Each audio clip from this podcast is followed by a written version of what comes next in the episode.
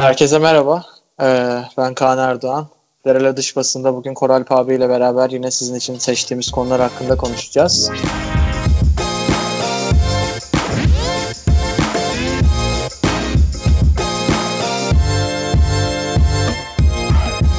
Geçen hafta, geçen hafta sonu daha doğrusu Le Mans 24 saat vardı ve Le Mans 24 saatte hepimizin göğsü kabardı. Çünkü e, GT amatör kategorisinde Salih Yoluç'un da e, ilk ilk Türk, podyuma çıkan ilk Türk oldu. Yarışı geride kap- kapattık. E, aynı zamanda kazanan da ilk Türk oldu Le Mans 24 saatte Salih Yoluç. Önce bir genel Le Mans değerlendirmesi alayım. Ardından Koralp abi Salih Yoluç'un başarısı ne anlam ifade ediyor sence? Onunla ilgili görüşünü alayım. Yani Le Mans değerlendirmesi klasik bir Le Mans seyrettik aslında. Toyota'nın hakim olmuş olduğu bir Le Mans ama tarihi yarış bir de pandemi döneminde özlediğimiz yarışlardan yani hani pandemi ilk başladığı zaman bizde şu tedirginlikler vardı. Formula 1 takvimleri etkilendiğinde ertelenmeye başladığında acaba kült olan neleri kaçıracağız diye düşünürken Le Mans'ı kaçırmamış olduk en azından. 2020 takviminde Le Mans'a yer açılmış oldu. Le Mans seyretmek her şekilde keyifli o. Sembolik birçok anları var. İşte e, yarışın başlangıcında pilotlar motoru çalıştırın talimatı, bununla birlikte pilotların koşarak araçlarına yerleşmesi ve bir şekilde şey hoş geliyor. Yani ben Sterling Moss dönemlerinin belgesellerini seyrederken hoşlanırım. Yani nostaljiye büyük bir ilgim olduğu için hoşlanırım. Le Mans yarışı da benim için her zaman yarış ne olursa olsun yani hani hiçbir pilot tamamlayamasa da o tarihi hissi benim hoşuma gidiyor. Ve sabah güneşin batışını doğuşunu seyrediyorsun. Batışını görebiliyorsun. Yani 24 saat bütün güne pist üzerinde geçiriyorsun. Bu konuda güzel. Onun dışarısında yarış için ne seyrettik? Yani artık iyiden iyiye araç kapasitelerinin artması, teknolojinin gelişimiyle birlikte tek sprint yarışlara dönmeye başladı Le Mans 24 saat. Dayanıklılık üzerine çok geliş, gelişim gerçekleşmiyor. Hatta spikerlerin de altını çizmiş olduğu noktaydı. Çoğu marka araçlarının dayanıklılık testlerini gerçekleştirmek için yarışa katılıyorlar. Oradan geliştirdikleri teknolojiyi endüstriye katıyorlar şeklinde bir yarışın döngüsü var. Yani hani tarihselliği dışarısında bir sportif başarısı ne seviye bir prestijdir tam emin değilim yani hani. Ama ben keyif alıyorum bir şekilde Le Mans'ın takvimde olması ve dayanıklık yarışlarını seyretmek benim için ayrıca bir keyif. Evet. Ee, peki Salih Yoluc'un e, TF Sport'la e, birinci olması var GT amatör kategorisinde. Bence hani ülkemiz için e, en önemli nokta bu Le Mans 24 saatle ilgili. E, çünkü zaten motor sporlarına ilginin aslında Formula 1 üzerinden olduğu fakat hani diğer e, NASCAR olabilir, onun dışında Le Mans 24 saat olabilir. Bu gibi kategorilerde biraz daha e, ana akımın bayağı gerisinde kaldığını görüyoruz. Ama Salih Yoluç göğsümüzü kabarttı, kabarttı ülke olarak. E, ne, ne dersin bu başarı hakkında?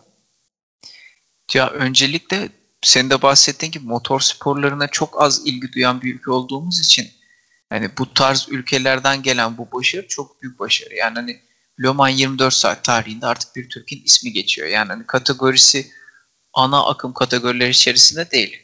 GTA amatör kategorisi ama çok büyük başarı yani Le Mans 24 saate katılmak da zaten büyük başarı ama bu tarihi yarış içerisinde artık zirvede bir Türk var. Bu gururlandırıcı e, yarış seyrini de arttırdı hatta bizim için. Yani hani yarışın son saatleri kimin kazanacağı 3 aşağı 5 yukarı belli olmuşken biz Salih Yolcu turlarını seyrediyorduk. Arkasındakinin evet. farkını takip ediyorduk. Bize bir yarış zevki sunmuş oldu. Hani bu, bu açıdan dahi güzel. Yani hani bir motorsporu kültürü getirebilecek adımlardan bir tanesi olarak görüyorum ben. Geçen sene Ayhancan Güven'in Carrera Cup şampiyonluğu, bu sene Süper Cup'taki görece olarak ilk sezon için gayet başarılı bir sezon geçirmiş olması. Salih Yoluç'un Le Mans 24 saat zaferi. Motor sporlarında özellikle yerli sporcular için kötü bir dönem geçirmiyoruz. Yani Salih Yoluç Uluslar Kupası'nı da kazandı. Le Mans 24 saati kazandı. Artık de bizim için hesaba katmamız gereken pilotlardan bir tanesi. Yani hani Türkiye'yi Avrupa arenasında temsil eden sporcuların en büyüklerinden bir tanesi olmaya doğru gidiyor aslında. Yani Le Mans evet. 24 saat çünkü eski şaşasında olmuş olsaydı Salih Yoluç tarihte çok daha büyük yerde yerde olacaktı.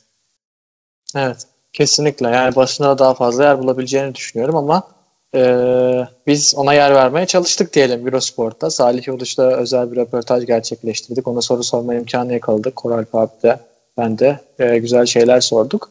Ee, röportaj özelinden biraz gidelim. Araçta Atatürk e, TF Sport arabasının aslında bir İngiliz menşeli bir araç. E, o Porsche motoru kullanıyor. Fakat aracın e, tavanında e, Atatürk, Mustafa Kemal Atatürk'ün o at üstündeki, Şahlan'ın at üstündeki o heybetli görüntüsü ve bayrağımız vardı. Ve kırmızı bir araç tabii ki. Bu da bence çok özel bir durum çünkü hani siz böyle bir hani motor sporları tarihinde çok büyük yeri olan bir e, yarışta derece yapıyorsunuz ve burada hani Atatürk'ün de ve bayrağımızın da e, orada görünmesini sağlıyorsunuz. Bence hani ülkemiz uluslararası alanda nasıl temsil edilmeli? Böyle temsil edilmeli. Bence bu çok iyi bir örnek. Salih Yoluş da zaten bunun altını çizmiştir röportajda. Hani Atatürk'ü anlatmaya kelimeler yetmez demişti. Oraya benim koymam sadece yeterli olmaz demişti. Evet, Le Mans 24 saatin birinci kategorisinde ise bir Toyota dominasyonu söz konusu. Üçüncü yarışı da kazandılar. Keza e, 2018 ve 2019'daki Le Mans'larda Fernando Alonso'nun da pilotlar arasında bulunduğu bir takımdı. Fernando Alonso'ya bu sene Renault yeni adıyla Alpine takımında yeniden Formula 1'de izleyeceğiz. Bu konu beni gerçekten heyecanlandırıyor biraz. E, ara söz açmak istedim Alonso'ya. E, bu dominasyon hakkında ne düşünüyorsun peki? Toyota aslında bir Avrupa, Avrupa menşeli bir takım değil ki sürücülerin arasında bir de uzak doğulu biri olması gerekiyordu. İsmini tam hatırlamıyorum. 3 ee, senedir kazanan bir Toyota var. Aynı şekilde iki aracı var zaten birinci kategoride. Onlar ik- ikinci aracı da üçüncü olmuştu galiba. Uzak doğudan gelen bir etki var Le Mans'da Toyota'dan. Bununla ilgili söyleyeceğim bir şey var mı Koray abi? Ee, Japon pilotun ismini unuttum dediğinde bana da unutturdun. Koji Nakamura yanlış hatırlamıyorsam ama bakmak lazım. Koji Nakamura diye hatırlıyorum. Nakamura'sından eminim. Ya Toyota'nın son dönemlerde hibrit sistemlerde özellikle büyük bir başarısı var. Yani dayanıklılık üzerinde çok gelişim gerçekleştiler. Bir de Fernando Alonso'nun da şey söyleniyor. Yani hani e, bazı pilotlar vardır. Bu size pilotajının dışarısında da bir gelişim sağlar. Yani aracınızın içerisine oturduğunda bu aracınızın size vermiş olduğu feedbackleriyle, sürüş performansıyla birlikte mühendislerin içini kolaylaştırdı. Motor sporlarında mesela çok önemli. E, mühendisler bir araç yaratmış olduğunda bunun sürüş kısmında olmadıkları için burada geliştirebilecekleri aslında belli detayları fark etmekten uzak kalabiliyor mühendisler. Yani bu bağı kurabilen pilotlar çok daha değerli. Fernando Alonso'nun da ben Toyota'ya özellikle Le Mans 24, 24 saatte katmış olduğu katkıyı böyle düşünüyorum. Çünkü Fernando Alonso da bu yönüyle bilinen bir pilot. Yani pilotajlığının yanında takımın her şeyine hakim olması hatta takım mühendisleriyle tartıştığı anlar dahil şahit olduğumuz sahneler Formula 1 için. Toyota'ya da tesadüflere çok inanan bir insan değilim. 3 sezonluk ardarda arda gelen başarısında Toyota'nın mühendisleriyle birlikte o Fernando Alonso'nun da o eksik yediği kapatmış olabileceği hissine sahibim. Bu tarz takımlar ama şey Formula 1'de Mercedes, e, Le Mans 24 saatte artık Toyota biraz seyir zevkini düşüren takımlar. Yani bu dominasyonlar bir yerde de çok hoş karşıladığımız şeyler değil aslında. Evet. Sportif anlamda mücadeleyi daha fazla görmek istiyoruz biz seyirciler olarak. E, çok iyi Tabii. bağladım bu arada. Bir sonraki konumuza çok rahat bir geçiş olacak benim için. E, %1 kuralı bununla alakalı 2013'te yayınlanmış bir yazıyı okuduk e, bu hafta. Ve neden daha az bir grup ödülün çoğunu ya da kaymak tabakayı neden daha az insan alıyor? Bunu sporda da çok fazla görebiliriz. Bununla ilgili istatistikler de var. Ee, mesela Mercedes'te son yıllar, Formula 1'de son yıllardaki Mercedes hakimiyeti. Le Mans'da bahsettik yine Toyota'nın başarısı. Keza ligimiz, ligimizde şampiyon olan takımlara bakacak olursanız bile bunun sayısı 6 son seneyle birlikte 6'ya yükseldi. Evet Koral Pay bu yazıyı sen atmıştın bana. Çok ilginç bir şekilde okuduk. İçin hani hem doğa bilimleriyle, sosyal bilimlerle alakası hem de sporla bağlantısıyla ilgili güzel bir yazıydı bu. Genel bak, ne düşünüyorsun? Yani neden daha az bir grup neden o kaymağı götürüyor? Yani biz bu soru üzerine bir sohbette bir arkadaşımın tavsiyesi aslında bu yazı. Yani bu gündelik insanların çay çorba sohbetinde vardır ya insanlar neler kazanıyorlar ve ne şekilde kazanıyorlar. Buraya nasıl ulaşıyorlar sorusunda bize atıfta bulunarak yönlendirmiş olduğu bir soru. Yani spor üzerinde biz bir podcast yapmış olduğumuz için spor üzerinde konuşursak aslında sporda hep şeyden bahsederiz ya dünyanın da genelinde var bu aslında emek. Yani emek karşılığında bir şeyler alıyorsun ve bu emek karşılığında emek performans ilişkisinin optimumunda bir verimlilik yani hani verimli olabilmenin yolunu bulmak gerekiyor. Aksi biraz da boşa kürek çekmek gibi. Yani yazıda bununla ilgili çok büyük atıflar var. Yani ilk başlarda bu bizim komplo teorilerine çok yatkın olduğumuz ve herkesin halka komplo teorileri üzerinden yayılmış olduğu birkaç bilgiden başlıyor. İşte e, İtalyan bir düşünür bunu ortaya atan İtalyan matematikçi Pareto. Pareto. E, ek, ekonomi okuyanlar evet Pareto optimumu üzerinden bilecekler aslında bu teoriyi de. Yani dünyanın büyük bir sermayesini yani dünyanın %75'lik bir sermayesini bu sermayeyi ne şekilde tanımlayabilirsiniz işte para, başarı, şan, şöhret %25'lik bir dilim üzerinden paylaşıldığını söylüyor ve bu %80'e 20, %25'e 75 yani bu ortalama bu bantlardaki oranların diğer branşlarda da olduğunu keşfediyor bu, bu insan. Yani bunun sebebini araştırıyor aslında.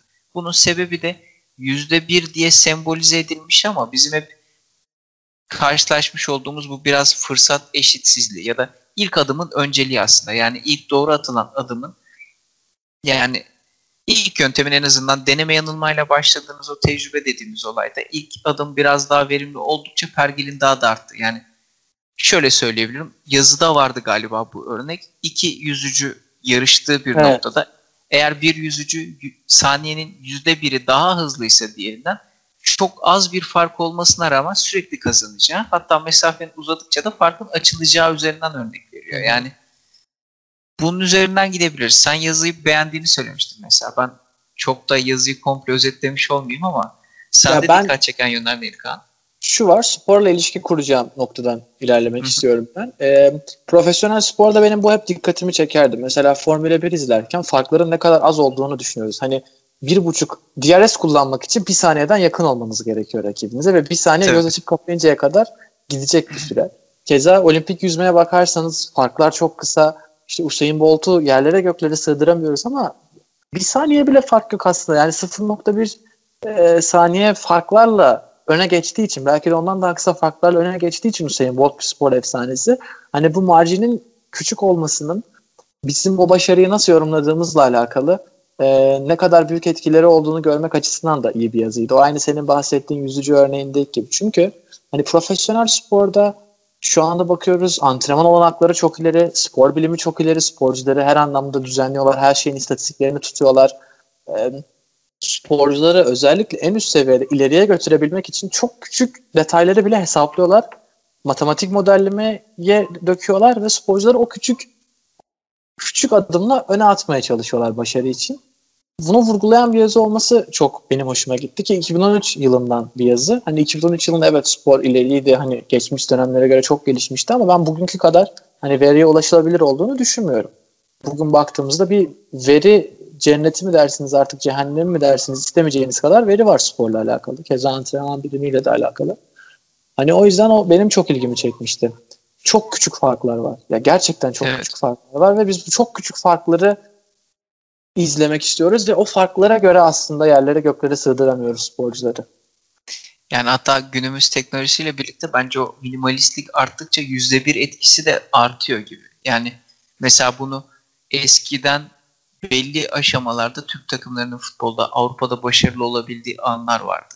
Şu an yüzde bir etkisiyle birlikte bu neredeyse imkansız ya da hayal gibi geliyor. Yani biraz iyi bir takıma karşı azmederek başarılı olamıyorsunuz. Çünkü azminize karşı fiziksel olarak üstünlükleri, taktiksel olarak üstünlükleri herhangi bir şekilde sahada size şans tanımayabiliyor. Hatta yeni konuşmuş olduğumuz bir konu yani konuşmamızın podcast'ın başındaki konumuz. Le Mans 24 saat yarışını komple %1 etkisiyle görebiliriz aslında. Eğer rakibin çünkü yarışın sonunda 24 saatlik bir yarışın son 3-4 saatinde ikinciyle aranızda bir saat iki saat olabiliyor yarış evet. içerisinde. Bu tamamen evet. aslında başlangıçtaki onda bir saniye farkı, bir saniyelik farkı 24 saat boyunca istikrarlı sürdürmenizden kaynaklı.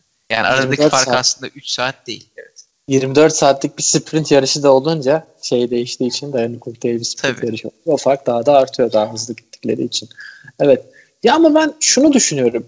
Ee, psikolojik faktörler sporun her zaman içinde. Hani yazıyı biraz şöyle değerlendirecek olursak underdog bir takım 100 maça çıkacak olursa favori olan rakibe karşı bunun evet 95'ini rahatlıkla kaybeder diyebiliriz mesela futbolda ya basketbolda direkt böyle etkini görebileceği noktalarda ama işte o zorladığı 5 maç içerisinden kazanacağı 1-2 o elemelerdeki o aslında bıçak sırtı andaki şeye gelince spor daha izlenebilir ve seyirciler için daha keyifli ve aslında hepimiz için hikayesi daha hoş olan anlar yaratabiliyor. Yani basitinden örnek verecek olursam Hırvatistan milli takımının 2018 Dünya Kupası'ndaki finale çıkışı geldi. Yani geçen hafta da bu konudan bahsettik Modric özelinde. Turnuva başında sorsanız herhalde kimse onların finale yürüyeceğini tahmin etmezdi. Yani belki de yüzde bir izleyici bile çıkmaz da onların finale çıkmasını tahmin edecek ama turnuvada iyi bir performans göstererek final oynadılar mesela. Ve bunda oyuncu kalitesi bir yana bence psikolojik etkiler de var. Çünkü kazandıkça ileriye gidebiliyorlar. Keza spor tarihinde daha fazla farklı örneklerde vardır bununla alakalı. Yani psikolojik faktörleri denk getirirseniz anlık olarak bu yüzde bir etkisini belki de devre dışı bırakabilirsiniz. Yüzde bir etkisine güzel noktaya değindin aslında. Yüzde bir etkisini biz rakamsal olduğu için hep yöntem üzerinden daha doğruyu yapmak olarak düşünüyoruz ama bu şey gibi yani sürekli kazanan ya da Dünya Kupası'nı ya da herhangi bir spor branşında en üst kupayı sürekli kazanmış olan bir takımın oyuncusuysanız siz de kazanacağınıza inanıyorsunuz. Daha önce evet. kupayı kazanmışlığınız yok ama o takımın içerisindesiniz. Yani şöyle bir etki de olabilir. Yani Bayern Münih kadrosunu formalarını çıkartıp aynı kadroyu Union Berlin'e giydirmiş olsam belki Bundesliga'da şampiyon olamayacaklar. Yani buna çok inanmayıp Union Berlin olarak oynayacaklar ya da aynı formayı Bayern Münih'e giydirdiğinizde daha büyük oynayabiliyorlar. Bir daha fazla bir özgüven ya da kendi meziyetlerini daha fazla ön plana çıkartabilecek cüretleri olabiliyor. Ben bu tarz durumlarda da finale çıkan underdog takımlarda hep bunu düşünüyorum. Yani finale kadar çünkü şey psikolojisi var. Ben bunu maalesef profesyonel arenada değil de okul turnuvalarında yaşamıştım. Yani underdog olarak finale kadar geliyorsanız her kat etmiş olduğunuz aşama sizin için başarı. Bu motivasyon bir özgüven veriyor çünkü. Kaybetme evet. ihtimali hiç olmayan bir yarışa giriyorsun. Yani ne kazanırsan senin için kar. Çeyrek final, yarı final fakat finale geldiğinde artık kaybetme ihtimalin oluyor. Çünkü artık oradan sonrası bir kaybeden olarak o gün oradan ayrılıyorsun. Turnuvanın hala devam eden bir faktörü değilsin. Ve tarihin birçok örneğinde de aslında oraya kadar başarılı gelip daha iyi oynayabilecek takımlar kaybedebiliyor. Yani Liverpool'un Real Madrid karşısında ezimeti, o Ama Liverpool performansı biraz gibi. daha underdog olarak geldi. O daha bir underdog. Tabii tabii. Evet o biraz daha underdog'da ama kötü oynadıkları bir sezon değildi mesela. Evet kesinlikle çok ilerdi. Salah ef, Salah efsanesinin o doğduğu sezon yani. Kopta Mosal Sabah şarkısının söylendiği Ki sezon. Real Madrid'in de çok iyi olduğu bir sezon değildi. Yani hani aslında şartlar biraz daha Liverpool lehine olabilecekken çok kötü bir rezime çıktı. Ben bunu hep yani bu yazıdan sonrasında artık bunu yüzde bir etkisiyle açıklayabilirim. Evet. Ben de şuna değinmek istiyorum. Bahsettiği Bayern Münih örneğiyle. Bu büyük takımların sporda bir hani düşüş anını bekleriz ya özellikle futbolda. Mesela şu an Liverpool nasıl yenilecek? Neyle yenilecek? Barcelona'da keza böyle oldu. 2013'te yarı finalde bir Bayern Münih hezimeti futbolun taktiksel anlamda anlayışını değiştirdi. Bugünlere kadar etkileyen büyük pankes baskı futbolu var. Ee, keza aynı şekilde o dönem, ondan önceki dönemde hüküm süren bir e, Guardiola pas futbolu var. Aslında sadece pasla açıklanamaz ama yine de pas futbolu demiş oldum ona tiki taka. Ama o forma bir yerde ağırlığını oyuncular altında bırakarak oyuncuların yenilmesine sebep olabiliyor. Mesela yine 2018 Dünya Kupası'ndan Almanya örneğini verebiliriz. Yani elendiler ve kötülerdi. Aynı futbolu oynamaya çalıştılar belki de. Belki de çok çözülebilir bir futbol oynadılar ama elendiler. Bu yüzde bir etkisindeki takımların da aslında kırılganlık gösterebileceği örneğini e, önümüze koyuyor. Demişken bir istatistik üzerinden bir sonraki konumuza bağlamak istiyorum ben. 2015-2016 sezonuna kadar NBA'deki şampiyonlukların %75.3'ünü takımların %20'si elde etmiş. Ki bunlarda da bu e, şampiyonlukların yarısından fazlasına da Boston Celtics ve Los Angeles Lakers damga vurmuştu. E, Boston Celtics'ten hemen Netflix'te geçtiğimiz hafta yayınlanan The Playbook belgeselinin ilk bölümüne ve e, Doug Rivers'a Biraz Doug Rivers'tan bahsedeceğiz. Boston Celtics NBA tarihinin en çok şampiyonluk kazanan takımlarından bir tanesi. Bu sezonda finalde, konferans finallerinde veda ettiler. Ve The Playbook belgeselinde Doug Rivers'ın Boston Celtics günlerine dair çok fazla detay vardı. Doug Rivers'ın kendi ağzından dinlediğimiz. Koralp abi önce kısa bir soru sorayım. Yapımı nasıl buldun? Hani Netflix'in böyle spor belgesellerini çok gördük ki hani en büyük örneği The Last Dance ama yani ben beğendim kısa sürüş gibi geldi bana hatta. Konulardan çok kısa kısa geçiyor. Doug Rivers koç. şeyden emin değilim. Phil Jackson olmuş olsa atıyorum biraz daha uzar mıydı? Da ama Doug Rivers için çok güzel noktalardan başlanmış. Yani e, Doug Rivers dendiğinde ben ilk şey beklentisiyle 2008 Celtics üzerine bir sohbetti. Bu Sterling Sterling Clippers başkanı Sterling Goffey ile birlikte başlanan süreç oradan Ubuntu alıntı. Ee, şöyle bir dipnot vermiş olayım kendimle ilgili. NBA'de desteklemiş olduğum takım Boston Celtics ve bunun sebebi 2008 Celtics'i benim için. Ve ben defalarca seyretmiş oldum. Yani kendimi kötü hissetmiş olduğumda seyretmiş olduğum bir YouTube videosu var. Sende de paylaşmıştım. Celtics Ubuntu soyunma odasında çıkarken sahaya hiç çıkışları. Ya. Anlamını hiç bilmiyordum ama benim için çok keyifli bir andı. buna falan tanık olmak. Ben seyrederken o an şey lisedeki koralbe gittim aslında. Yani sabahları uykusuz bir şekilde okulda olan, akşam arkadaşların işte NBA ile ilgilensin ilgilenmesin. Gecenin Celtics'inden bahseden çocuk duygusunu yaşadığım için ben de ayrı bir haz yarattı.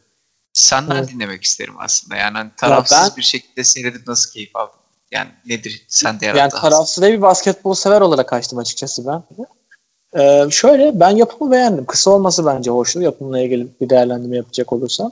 Ve çok güzel hikayeyi çok güzel kurguladıklarını düşünüyorum. Dark Rivers'ın çocukluğundan, ailesiyle olan ilişkilerinden, hani annesinin ve babasının ona mücadelecilik karakterini aşılamasından ve işte bu Boston Celtics'te Big Three oluşmadan önce eleştirilere nasıl göğüs gerdiğinden, keza bu Clippers'ın eylem zamanlı oyuncularla olan iletişiminden falan hani Dark Rivers'ın burada biz bu kültürü ailesinden aldığını, ailesiyle kuvvetli bir bağ oluşturduğunu ve bunu saha içinde ve işinde de gösterdiğini gördük. Bu tarz hikayeleri izlemek güzel oluyor sporda. Valla Ubuntu özeline gelecek olursak ilginç değil. Yani Clippers'ın Denver'a nasıl elendiğini hepimizin çıplak gözle gördüğü Los Angeles Clippers'ın süper bir takım görüntüsünde olup aslında çok defolu bir takım olmasından hemen sonra 2008 Boston Celtics'inin ne kadar iyi bir takım olduğuna dair aslında bir belgesel gördük. Çünkü yani direkt aklımdan şu geçti Ubuntu'yu gördükten sonra. Ya aga sen bunu 2008'de yapmışsın. 2020'de niye yapamadın?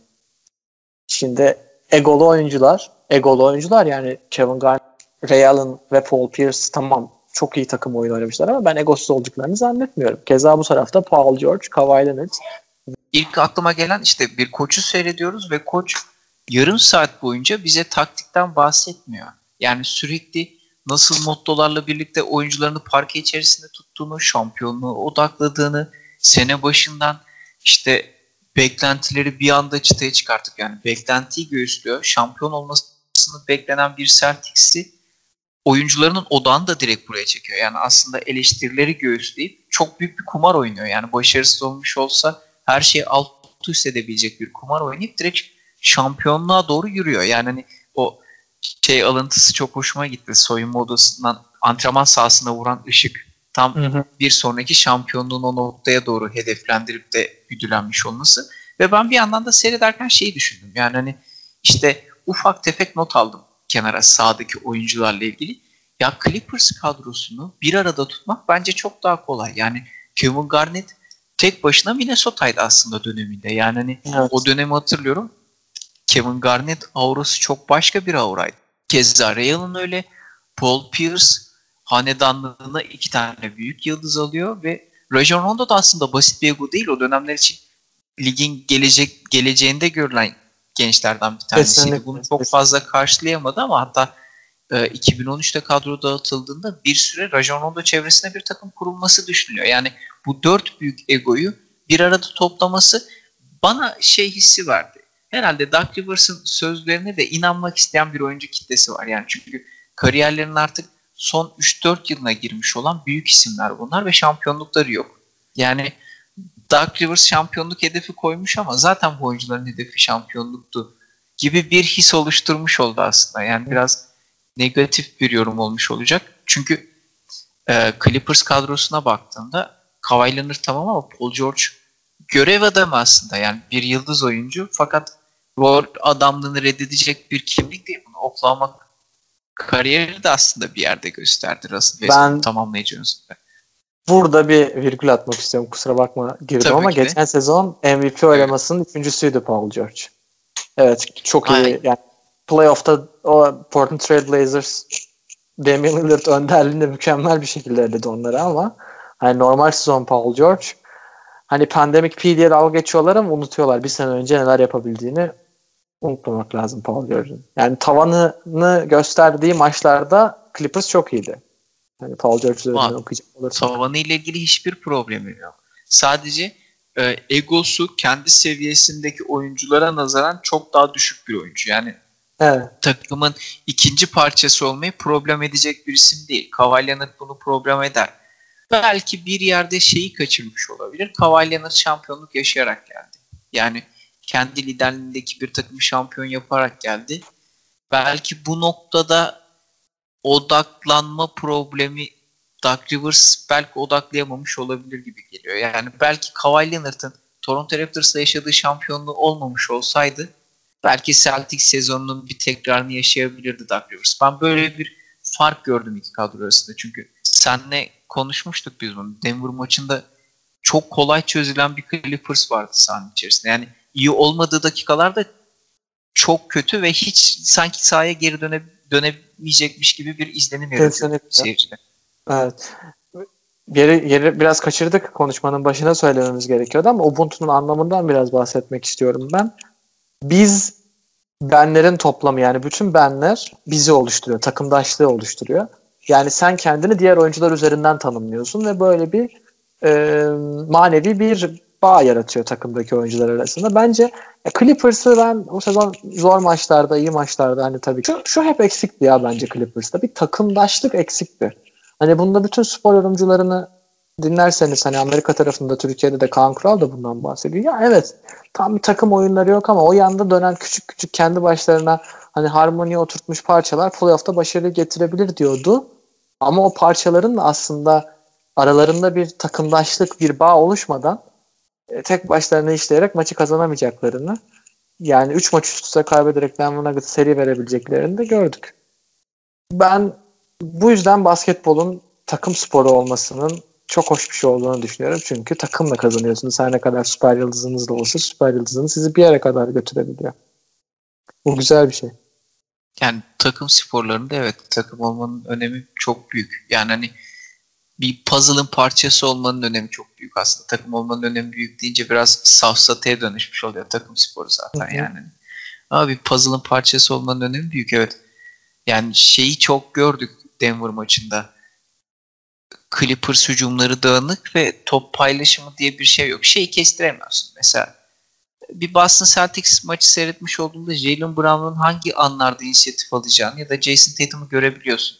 Ya da hatta daha doğrusu aynı koçtan örnek vermek daha doğru olacak gibi. Rajon Rondo'nun topu ne şekilde kullanacağı, Real'ın hangi pozisyonlarda şuta çıkacağı ve Kevin Garnett'in neden inisiyatifler alacağını biliyorduk 2008 Boston Celtics'in şampiyon olurken. Fakat Clippers'ta ana parça Kawhi Leonard ne zaman top alacak ya da takım geride şu an birkaç dakika Kawhi Leonard dakikası seyredecek miyiz bilmiyoruz. Yani bu anlarda Lou Williams sahneye çıkabiliyor.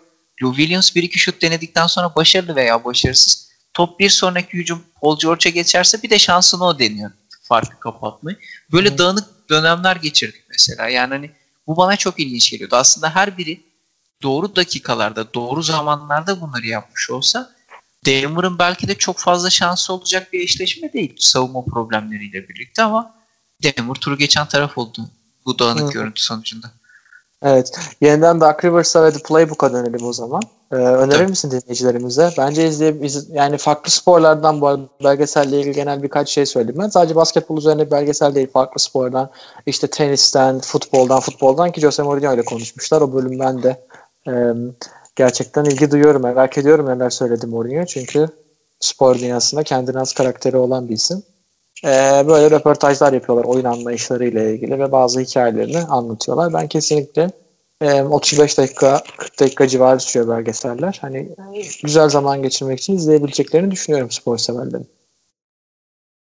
Ben keyif aldım. Jose Mourinho bölümü hatta ben de ilk playbook çıkmış olduğunda ilk e, kimlerle konuşmuşlar listesine bakmıştım. Jose Mourinho'yu görünce heyecanlandım. Hatta seninle bir Jose Mourinho bölümü bile yapabiliriz yani. Evet, olabilir, Ve bu olabilir. kesinlikle tavsiye ederim.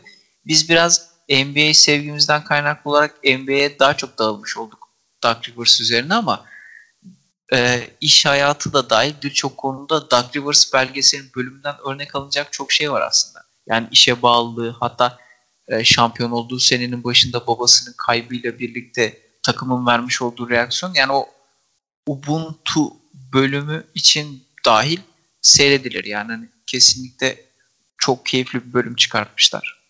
Evet. I am because we are. Bu şekilde diyelim. Ve buradan e, Devlet Spor adına hepinize çok teşekkür edelim bizi dinlediğiniz için. E, yine dış basın bölümünde sizin için seçtiğimiz özel içeriklerle ilgili görüşlerimizi bu şekilde aktarmaya devam edeceğiz. E, Devlet Spor'u sosyal medya hesaplarım üzerinden ve internet sitesinden takip edebilirsiniz. Orada çok güzel içeriklerimiz özellikle görsel anlamda çok zaman harcadığımız ekipçe içeriklerimiz var. Koral abi sen bir şey demek ister misin dinleyicilerimize son olarak? Ee, bu dakikaya kadar bizleri dinleyen varsa öncelikle çok teşekkür ederim. İkinci yayın, ikinci yayınımız henüz ve bizle birlikte kalmaya devam etsinler ve her geçen gün daha iyisini yapmak için çabalıyor olacağız kendimize.